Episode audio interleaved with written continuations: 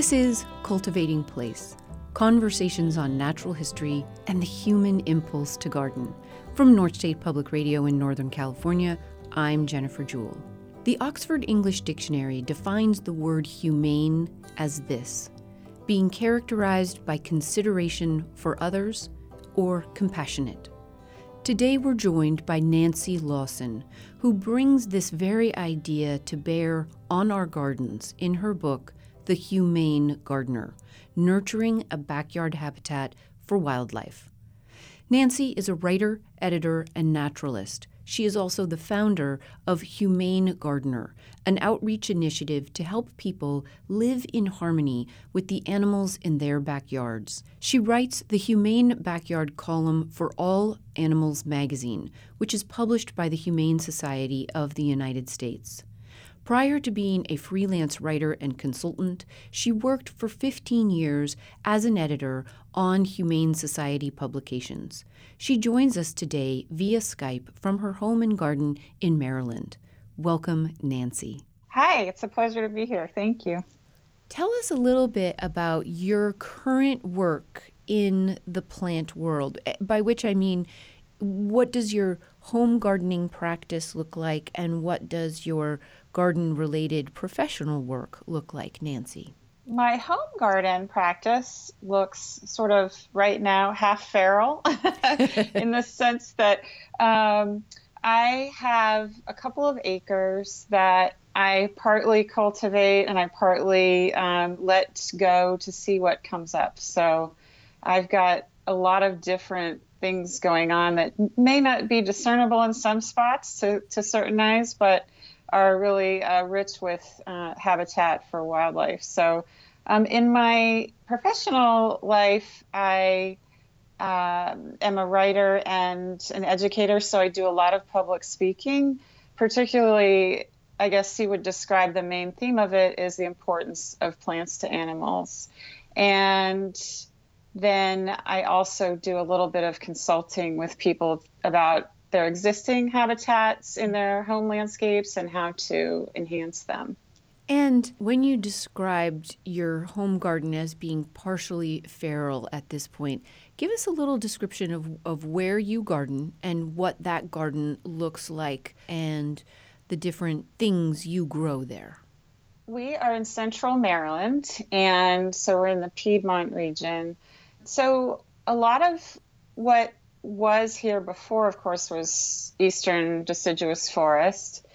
And this was mostly former tobacco farms from a long time ago turned into suburbs. And so, what the plant life is here has been really a, a discovery experience for many of us. And uh, a lot of the the new types of plants that are being grown, of course, are longtime natives that were sort of crowded out by suburbia. And so we've got a mixture in my yard of sassafras trees coming up around our patio, around the edges. We have a whole tree line that we were lucky to inherit from the previous owners, there's pine trees along one edge, there's uh, a woods in the back, a strip of woods uh, in a natural area, and then tulip poplars on the other side. And it was all grass when we moved in. Mm. And now I created, in the very beginning, I created a lot of annual type cottage gardens and a big vegetable garden. And I still love those plants, but in the early 2000s, I started to just sort of almost by accident come across native plants and start to learn about their value and their beauty. So I try to plant mostly those now. And we've got our more manicured, I guess you would say, spaces around our patio in the back, but I try to do as little disturbance as I can there too. So it's a, sort of almost a fern garden uh, with native ground covers and there's varying sun and shade everywhere you go. So I'm always trying to plant for the future and figure out. Um, we've got a lot of meadow plants that are listed as sun plants, but they're really more. It's so baking hot here in the summer. They're really more part shade. So it's always an experiment for us. And So the back, uh, the backyard, it used to be a yard, and we let it all kind of come up uh, to see what would happen. In the first experiment, we got mostly Japanese stilt grass, which is very invasive here. Mm-hmm. And we mowed it, and then we tried again. And the next um, time, we got all these beautiful native broom sedge grasses and purple top grasses. And what broom sedge tends to do is crowd out everything else for a while. And so that's been really good for us to start establishing a native meadow. And the funny thing is that I was going to actually buy a broom sedge the year that it was starting to come up and I ran out of money on my gift card that my friends had given me for the nursery and I came home and I saw a broom sedge in the backyard and I was like, isn't that something that I just saw at the nursery?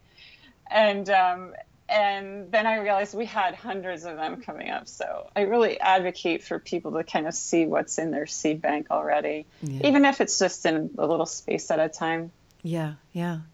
I want to go back a little bit in your own life and then we'll move forward to to what has set you on this journey. Tell me a little bit about your earliest influences in the gardening world and the plant world. What were there people or places that kind of set you up to be predisposed to wanting to be a gardener to connect with plants?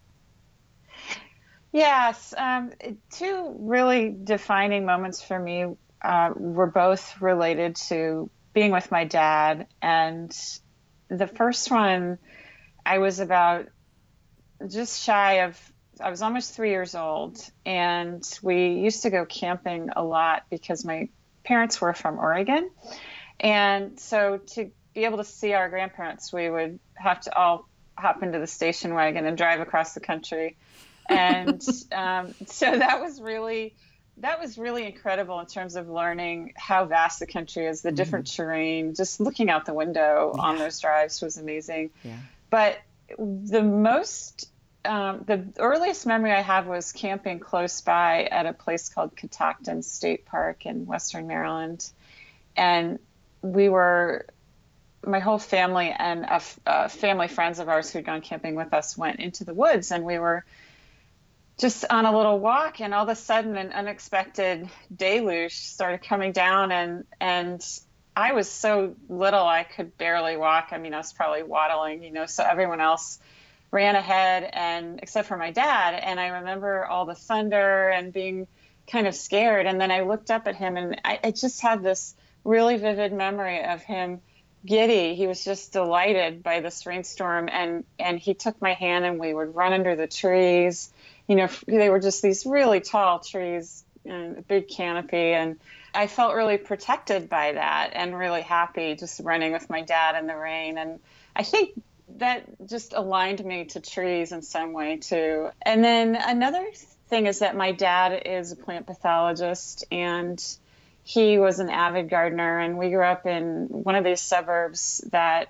where you could get fined if you didn't you know, keep your grass a certain height and all of that. so I don't know how he got away with it, but he actually carved out most of our front lawn into gardens and he liked a lot of the the European plants and the manicured the South African plants and the annuals, but he loved flowers and and he made a little woods in in our backyard. It was in his blood because he was in Oregon where he grew up he started growing plants when he was 10 years old and his dad built him a greenhouse. They lived in portland. And um, his dad built him a greenhouse in the backyard and he grew tuberous begonias and hmm. he had a mentor a, a, grower there and he became certified. So there's an article in the oregonian about how he was the youngest licensed nurseryman in oregon at the time at the age of 11 that's great. So yeah. Yeah so i guess it was sort of and in I, his blood. Yeah and that's such a that's such a lovely image of you looking to your dad for how to react in this situation and seeing delight at the tempest of the storm instead of fear or discomfort. And that is such a formative moment, that unspoken mentoring from the adults to the children of how we are either in or we are we are outside of nature and he clearly gave you this strong strong signal that you are in nature and um, that's that was really beautiful so then fast forward to your life in Maryland as an adult. And I know some of this because of having read the book, The Humane Gardener, but I would love for you to share with listeners who may not have read the book your sort of work and life process that led you to say, I'm going to stop caring for this lawn and let things start coming up and see what happens. I'm going to abandon that old European plant cottage garden, you know, ethos and try something else. Why why did you do that and, and tell us about that journey? I never liked lawns. And so that part of it, I, I always wanted to be able to take it over with flowers. but at a certain point, I realized I was I was growing thousands of plants in my basement every spring and from seed and and every year I was doing it again. And every winter there wasn't much else in our garden. And I had read about the mistakes beginning gardeners make and I had read I should plant structural plants and shrubs and trees and I had just been so focused on my love of flowers at first that I didn't do that as much. And then I realized at some point there weren't really any animals in the winter mm-hmm. because there was nothing to sit on or, or feed on. But my my real uh, awakening, I think, was when I was working at the Humane Society of the U.S. and I was collaborating with some biologists in the Urban Wildlife Department on an article on goose populations and humane goose control. And they were really advocating for some innovative methods as a way to avoid the, the, the mass gassing that often occurs in communities that get tired of the geese pooping around their lakes and such. And they'll call in the government to do to basically just kill them and so one of the things was bringing border collies to chase them away and another uh, was addling of the eggs so oiling the eggs mm. so that they don't hatch but one of the ideas uh, that had been working i think it was in pennsylvania a native plant landscaping company had been planting buffers around the lakes of grasses and tall meadow plants and such. And the geese don't like that because in the summer, when they're nesting, when they when the spring, and then when they're molting, they want a visible sightline to the water to escape from predators mm. easily when they can't fly as well. And so a native buffer vegetation keeps them from seeing that water and they're not going to be as likely to congregate there. And so this was a situation where people were just mowing down all the plants, which then invited these animals en masse, which then created all this conflict. And and I realized we need to have humane landscaping. We have active solutions in the form of plants, and that plants are so important to solving so many problems that people have with wildlife. They're not only important to welcoming wildlife like the butterflies and the birds and bees, but also to to coexisting with the ones that people are upset about sometimes like the rabbits and the deer and the and the larger plant eating mammals that we may not appreciate as much. And then I think as well there was a moment that you describe in the book uh, in in addition to this about your work at the Humane Society and the aftermath of Hurricane Katrina.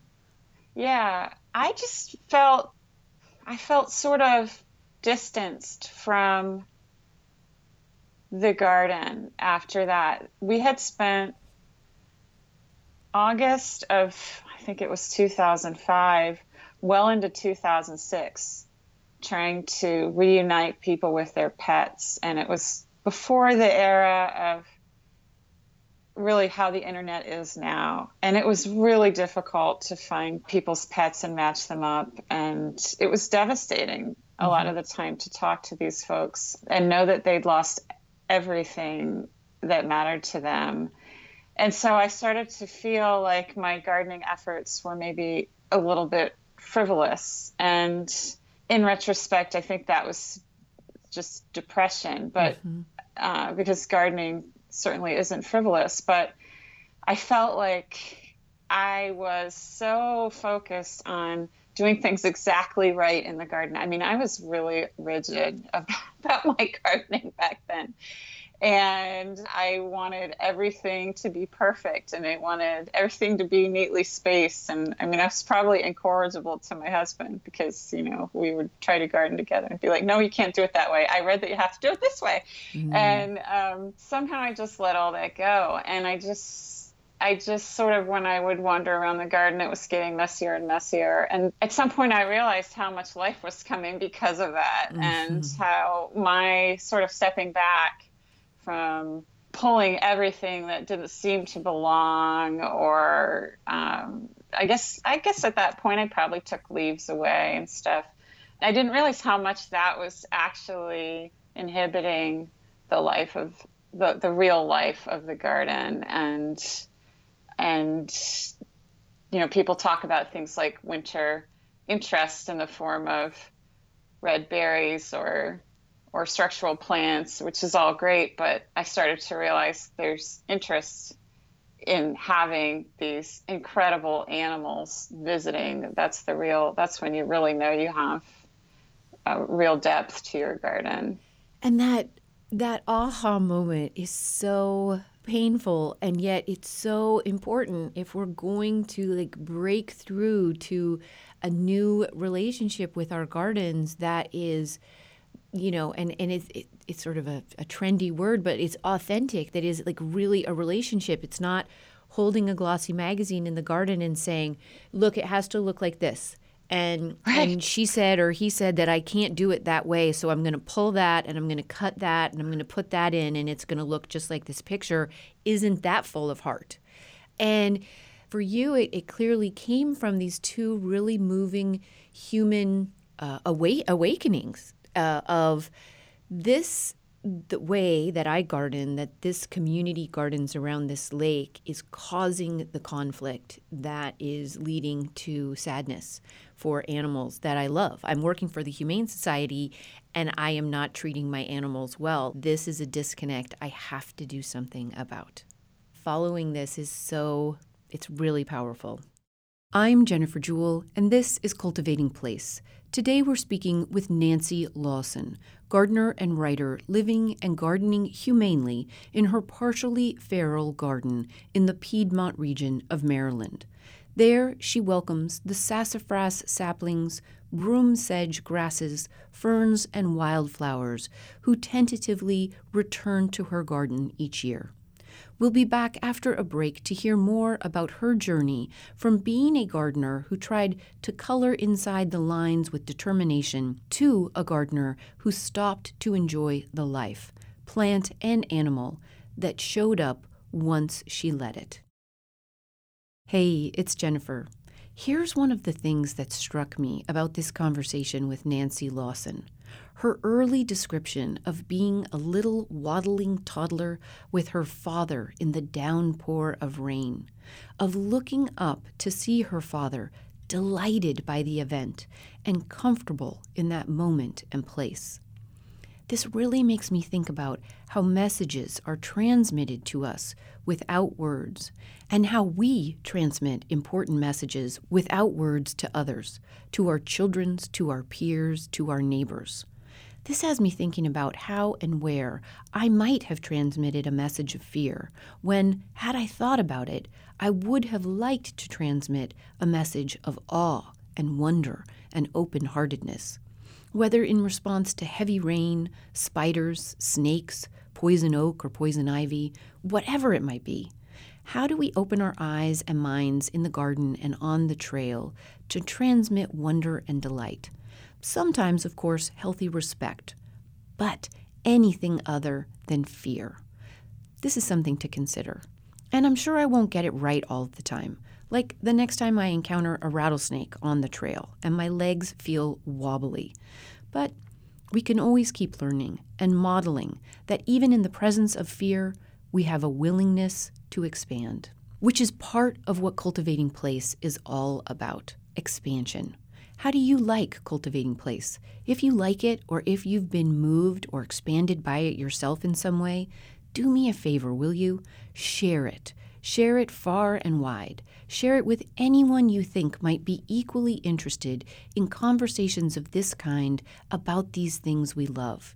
And if that's easy enough, then consider giving the program a review on iTunes or SoundCloud or Stitcher or NPR One, anywhere you get your podcasts.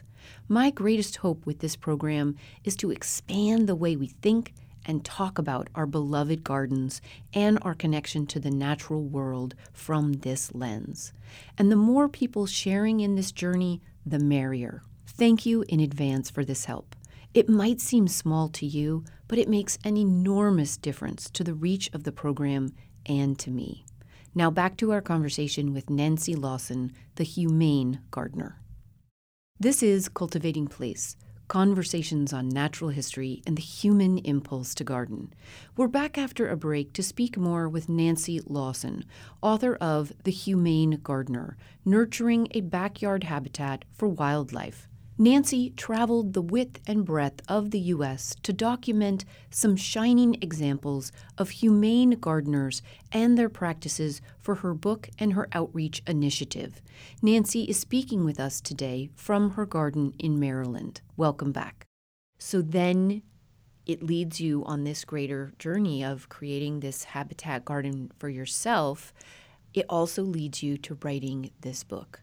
Talk about that process of taking what is a personal experience and then deciding you need to take this show on the road because it's that important to you? Well, I initially was interested in writing a book in the early 2000s, just as a passing comments that I would make to my friends and my husband and such, because I felt like there wasn't anything out there yet that quite talked about native plants in Maryland uh, in, in the way that I, I thought would be accessible to just the average gardener or homeowner. And I was busy at work. I didn't really have time and kind of dropped that idea. And then I ended up writing a column called Humane Backyard for our magazine, where when I was still working, I still write it now. I don't work there anymore, but I still write this column for All Animals Magazine, which is the membership magazine of the Humane Society. And in 2013, I think it was, uh, the Princeton Architectural Press uh, editorial director just happened to see it and sent an email to the HSUS saying, we're trying to get in touch with Nancy Lawson to see if she would be interested in writing a book. So it was like really uh, amazing day, you know, because um, it, it sort of fell in my lap. But at the same time, I had been thinking for years about just this idea that I was working in the animal welfare movement, and there were incredible things going on for animals in all sectors of society, practically. But when it came to wildlife, a lot of the real focused work was on large scale cruelties that you can see and on animals in large scale landscapes. And people who really care about animals a lot weren't realizing that we can help them right outside our door and that often we're hurting them. And so i felt like there's this huge huge audience out there and a lot of people who say oh i'm not a gardener. And i mean i can't tell you how many people in that realm tell me i'm a brown thumb and you know and and i just it makes me so sad because nobody's a brown thumb, right? Um, and and it it it's such a missed opportunity. And so you know, since then I've had friends who who they'll they'll plant one thing or they'll do something that I recommend, like leave the leaves or something, and then they'll tell me, "Oh my gosh, this animal came. Can you help me plant more?" And I couldn't believe, look what I saw. I saw this hummingbird moth or, or what have you. And they get really, really excited. Mm-hmm. Um, by that connection and so so I, I that was that was one reason the other the other thing that I was trying to address with the book was that there is there has been this growing movement of realization that wildlife need native plants and it's really exciting and it's it's just keeps building and building um, but there's still there's still this notion that some animals are good and some animals are bad and and some are you know some are taken for granted some are so prolific that we don't we don't need to worry about them. And, and we know from history that that is is a dangerous attitude to take because we shouldn't be taking anybody for granted. And we may lose them too. They may seem abundant now but deer have chronic wasting disease now and things like that. So i was trying to get at both of those sides the plant people the animal people who in general care a lot but maybe don't see that whole picture. Mm-hmm, mm-hmm. and one of the things I love about the book, so I would like you to talk about the structure, is that it isn't just one voice, one perspective, one passionate rhetoric. It, it isn't one person's passionate rhetoric, but rather it's this gathering of voices and examples from across the country on the different ways people are approaching it and why they're doing it and, and how it is being manifested in their regions and with their personalities. Talk about that process of, of how you found the people that you interviewed and then highlighted and the sort of organization of the book.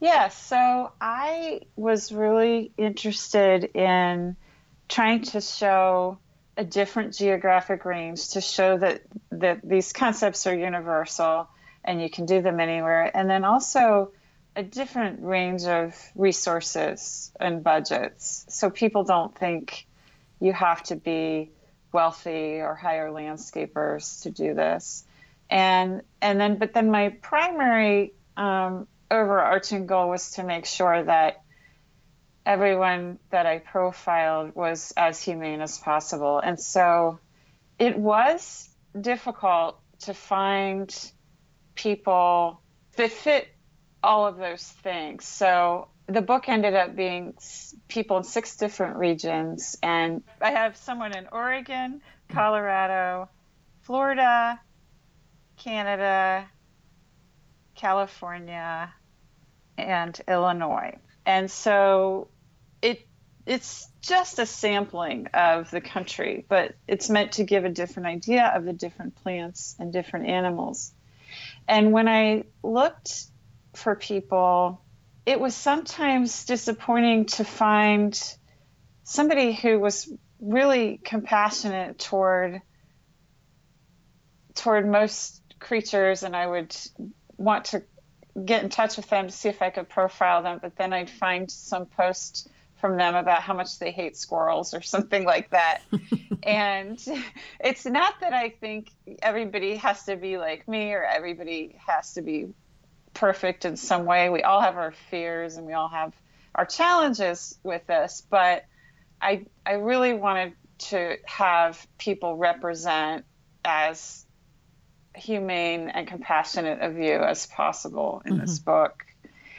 And I know there are a lot of people out there. They're not necessarily the ones that are always on Facebook or um, writing books or um, online blogging and such. So, I, a lot more people since I wrote this book I've connected with and learn from and get so many new relationships that way. But in, in, the beginning, just trying to find people when I wasn't even sure exactly how this book was going to shake out was was a challenge. I want to plumb that just a little bit deeper. So, would I have been eliminated because I squish my aphids? Is that bad? no. I don't squish um, I them all. Well, I, I leave a lot for the birds, but I squish them when I can find them, Nancy. I would not have I so I don't I don't squish the aphids anymore, but I would not have I also would not have eliminated okay. you for squishing the aphids. And it is so funny mm. because we are all on this journey of evolving. And so, what used to bother me a great deal doesn't bother me anymore. I mean, it's just like, you know, and, and I'm not going to say that about every single thing because I, I, I'm, I'm still working on how to coexist kindly with my gophers but right. that is that is still a work in progress. I will I will admit without question. And it isn't that there's one destination. It, but to even have the conversation about the fact that I might want to try and coexist more kindly with my gophers, that, that's a step in the right direction. Absolutely. Yeah. So tell us, give us just a little profile of the each of the ones you did choose and you can summarize it as as briefly as as you'd like because they are interesting. And one of the fun things for me was how many of them or you know close to them I have interviewed for the program over the past couple of years. So that was fun. oh uh, yeah. The California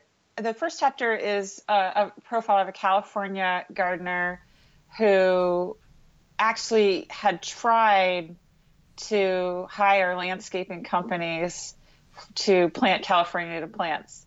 And what he ended up with was uh, Australian plants, mm-hmm. um, even from a, a, company that said they were planting natives, which happens a lot. Yes. And so he decided that he eventually decided he needed to do this all on his own and just created this breathtaking landscape that is a combination of planting and letting things come up in the seed bank. Yeah. And it's pretty wild. And he's learned to coexist with um, with the little burrowing mammals. They bring the owls and right. And he created Calscape, um, yeah. Um, the database. So Dennis Mudd, Dennis Mudd was one of our guests last year, and we went all through his garden at that time and how to use Calscape, and it really is an inspirational mindset and garden. So.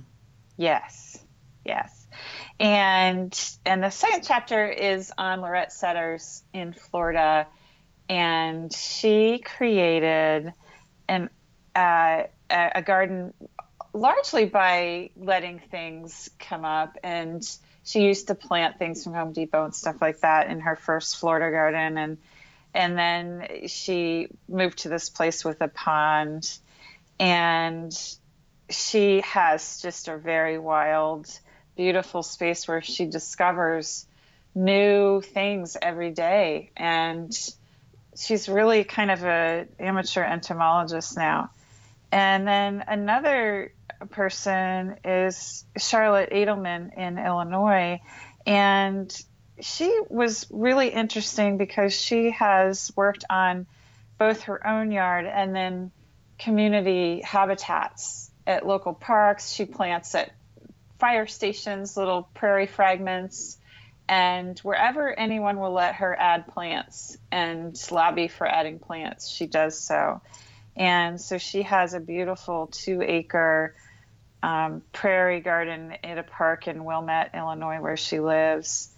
And then the the fourth one is in Canada, in Ontario, and she lives in a rapidly developing community and is also an amateur wildlife rehabber. She works with professionals and she's constantly coming across animals in distress and in need of help and has created a wildlife garden in her little small backyard.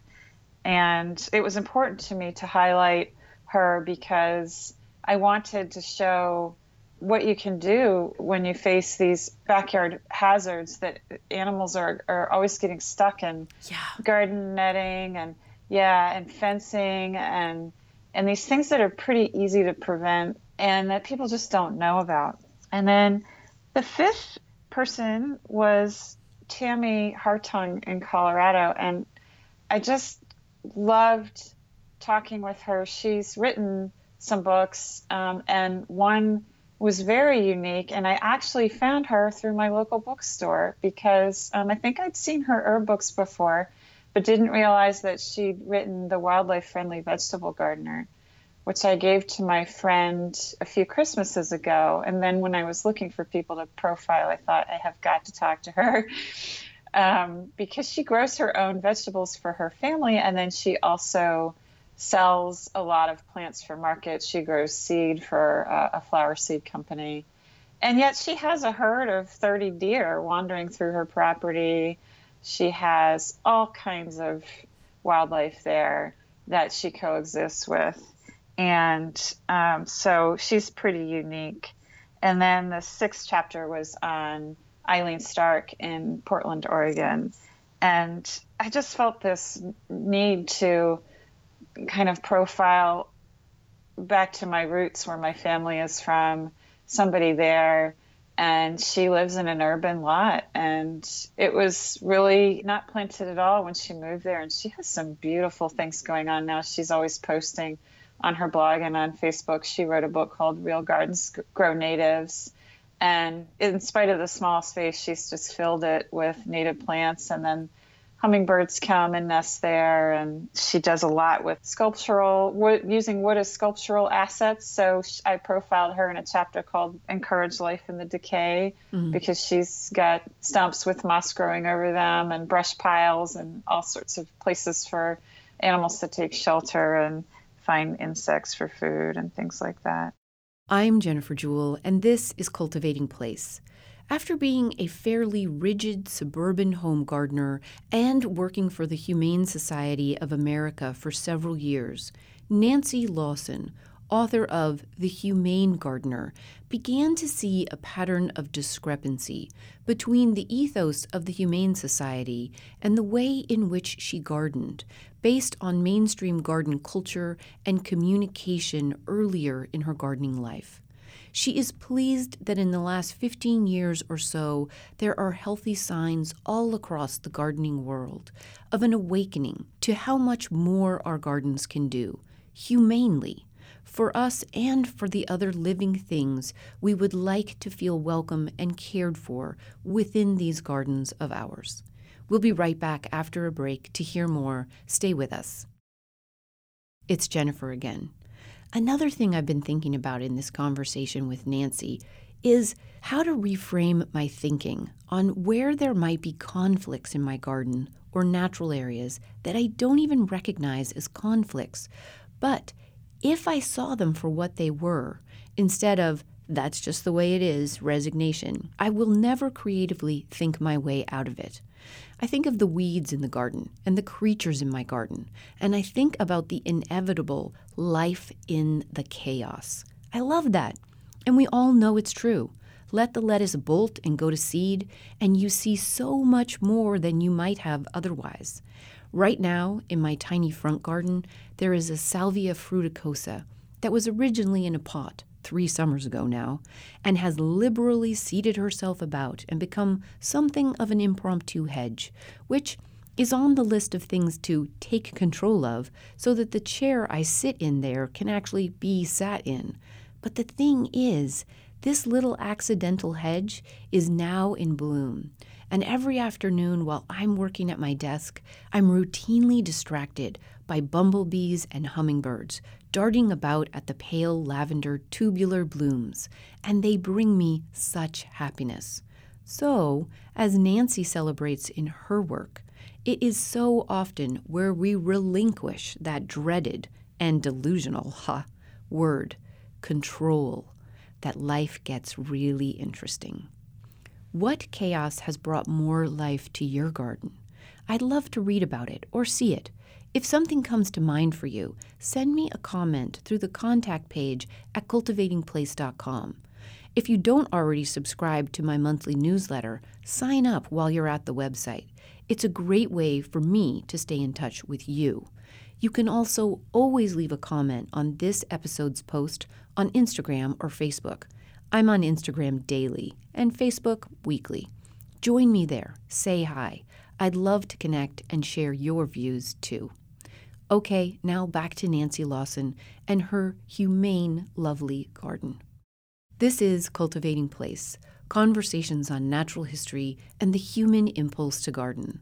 We're back after a break to speak more with Nancy Lawson, author of The Humane Gardener Nurturing a Backyard Habitat for Wildlife, and founder of The Humane Gardener, an outreach initiative to help people live in harmony with all of the living creatures, including human, in their gardens. large or small, front, side, or back. Welcome. One of the chapters that I found so compelling was was chapter 4 on the safety zones and some of the ways that we can work to not set inadvertent death traps for the animals in our gardens. And I remember this from having a house at one point in my life that had a swimming pool. And the number of creatures who died in the swimming pool before I figured out some of the ways to help get them out safely was just heartbreaking. And it was one of those steps in my evolutionary process where I thought this can't this is not this is not working for me or them. We have to figure something out. Absolutely. And actually uh, I confess that I have a swimming pool and I wrote something on my website last year about how to make them safer and ways to help when something does happen. But it is a it, it, it is a conflict for me. It was here when we moved in. We enjoy it a lot. My husband grew up with a swimming pool, but it's certainly very dangerous to a lot of animals mm-hmm. if you're not careful. And there's a lot you can do with frog logs and critter skimmers and floating bee balls now that you can put in there. But what did you do? Well, I, I did one of the things that you mentioned in the book, which is the little floating exit ramp. So, and it, it just bobbed with the level of the pool at one end. The edge of it that was in the water was set so that the profile was right underneath the water because when you're stuck you swim all the way around the pool trying to find an exit for the most part. And so these we and then we had two of them and those two exits helped things like snakes and frogs and not all of the flying insects but all of the um, more sort of reptile or mammal kinds of animals. So yeah because they just need that ang- that angle to, yeah. to climb out. Exactly yeah the book as a whole is really a beautiful testament to different people at different points in this journey with different resources and, and different plant palettes and, and wildlife communities. When you are now sort of taking this work forward in your own life and you go on consultations to people's homes, first of all, what does walk us through uh, one of your one of your consultations and and how you start and what you look for because in some cases I think we could walk out into our gardens and be completely overwhelmed with you know trying to keep all these different things in mind. True. Yeah, so first of all I try to tell people to just start small and start with a couple of things that they can do so that they don't feel that way um, because you can do just a little bit and start to see it transform practically overnight sometimes. Um, but when I visit with people, first I want to get to know what are their cultivation practices. And so my last one that I did a couple of weeks ago, I, I went to see somebody who's quite a veteran in the animal welfare field did, did a did a scientific journal journals, um, edited them, founded them, edited them, and um, so very very interested in being humane and, and helping animals. And he and his wife were just floored by the fact that um, you shouldn't use a leaf blower or that you should leave the leaves and the, people have this sense of relief oftentimes mm-hmm. when you tell them these things. And they didn't know about the fact that mulch can inhibit ground nesting bees from finding a place to nest, mm-hmm. and that most of our native bees are ground nesters. And so these these things that I asked to get at how they view landscaping in general, how how if they're coming from a traditional point of view, if they've heard of any of these things yet. And then we go to what exactly plants do they have right now, currently in their habitat, and which ones are the most helpful. Mm-hmm. And do they have a middle shrub layer? Do, most places just have trees and grass here. There's there's there's not really these shrubs where a lot of birds like to nest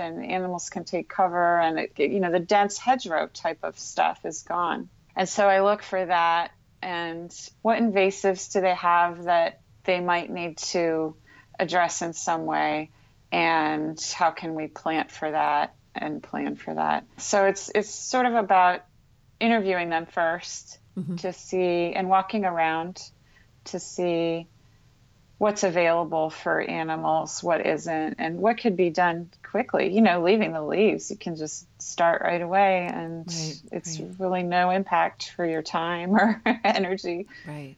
And I agree with you that sometimes it's just people people have heard so many conflicting things over their lifetimes about what is good, what is bad, how to do it, how not to do it, why, that sometimes they just need that permission slip of, yeah, you don't have to take your leaves. And yeah, it's actually completely non beneficial to use a, a leaf blower pretty much in any circumstance. These aren't removing leaves, especially with a leaf blower, is no source of great joy for anyone.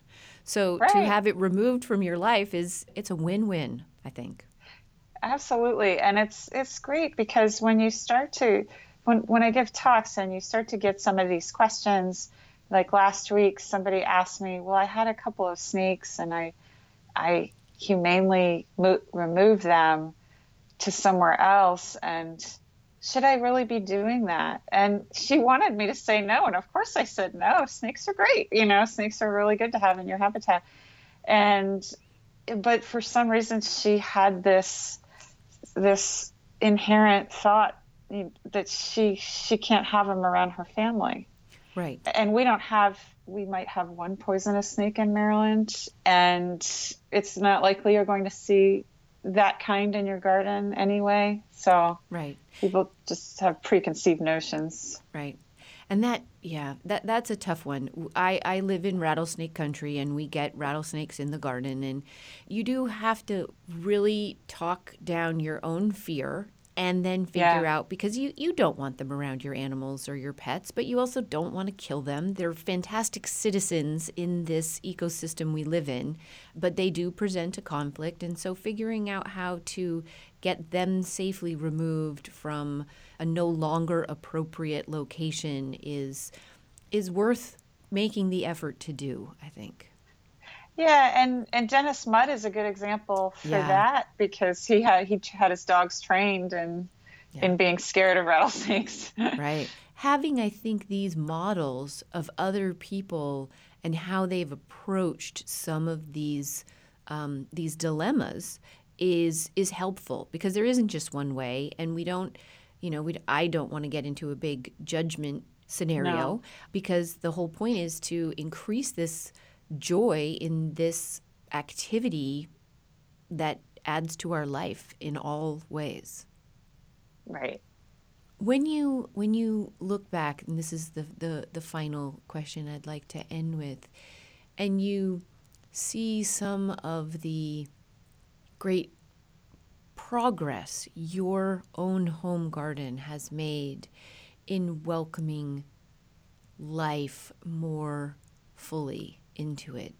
Why and how would you articulate the importance of that to our general cultural mindset at large?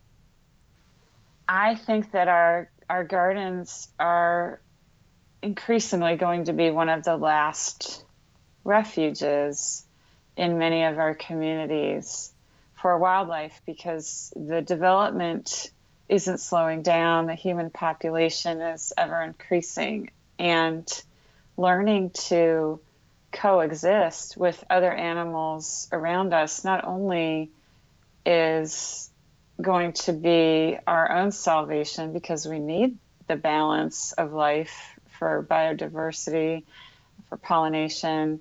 So many of these generalist species keep the balance of insects like little skunks and opossums and other and turtles and, and such.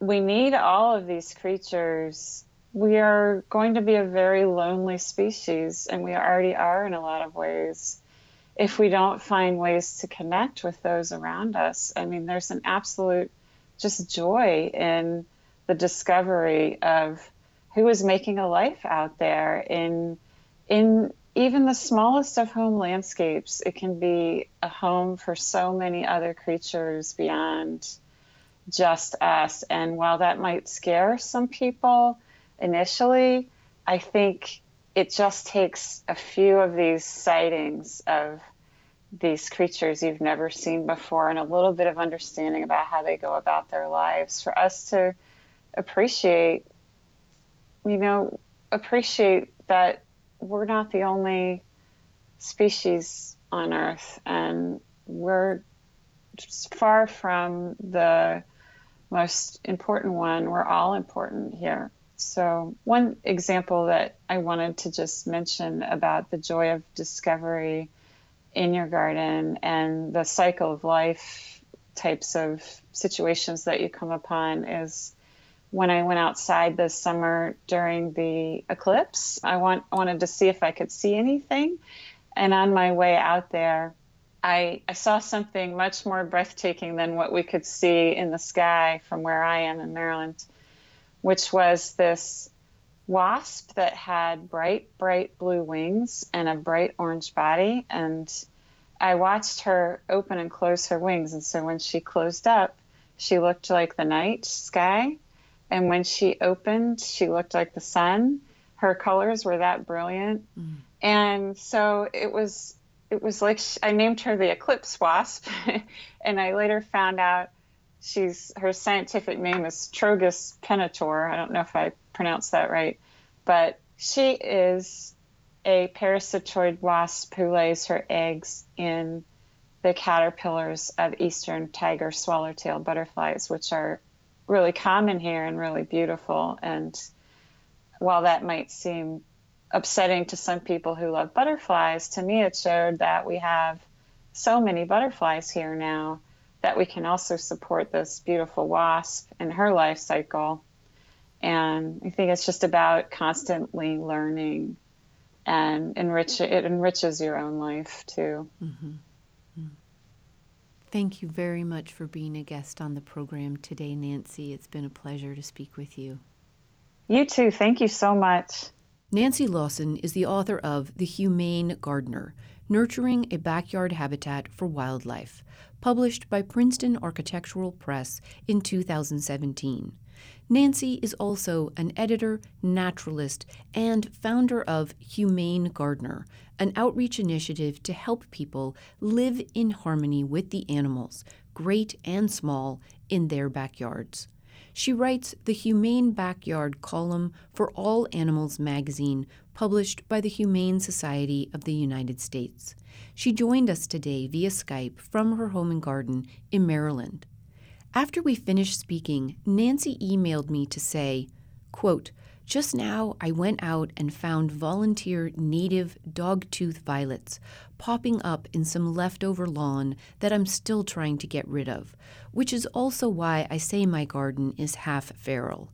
We have all this old turf, but there are so many native plants coming into every spot of it that I often just end up painstakingly pulling the grass out around the little plants. In some places, the natives are so tough they outcompete the grass, but in other places, I have to help them along. So it can be funny looking, but in my mind, I can see where it's going. I hate to disturb anything, also, which of course is a problem for a gardener. But once, when I was about to remove some turf that had invaded a front bed, I realized there were baby snakes in there. So the turf stayed for that season. Events like finding the baby snakes really emphasizes to me the importance of challenging our own assumptions and questioning fear-based marketing about both animals and plants. End quote. I could not agree with you more, Nancy. Fear-based decision making so rarely gets us where we want to go, especially perhaps in the garden. Joy and wonder based gardening, on the other hand, really just might. Consider the eclipse wasp and its radiance. Join us again next week as the conversations continue on the many ways people engage in and grow from the cultivation of their places. Cultivating Place is a listener supported co production of North State Public Radio. The program is made possible in part by California Public Broadcasting and you Our producer is Sarah Bohannon. Original theme music is by Ma Muse, accompanied by Joe Craven and Sam Bevan. To subscribe to the Cultivating Place podcast, as well as to read more about the humane gardener and see lots of photos of Nancy's garden and photos from her book, head over to cultivatingplace.com. Cultivating Place is distributed nationally by PRX, Public Radio Exchange. Until next week, enjoy the cultivation of your place. I'm Jennifer Jewell. Digging, digging, digging, digging down. wherever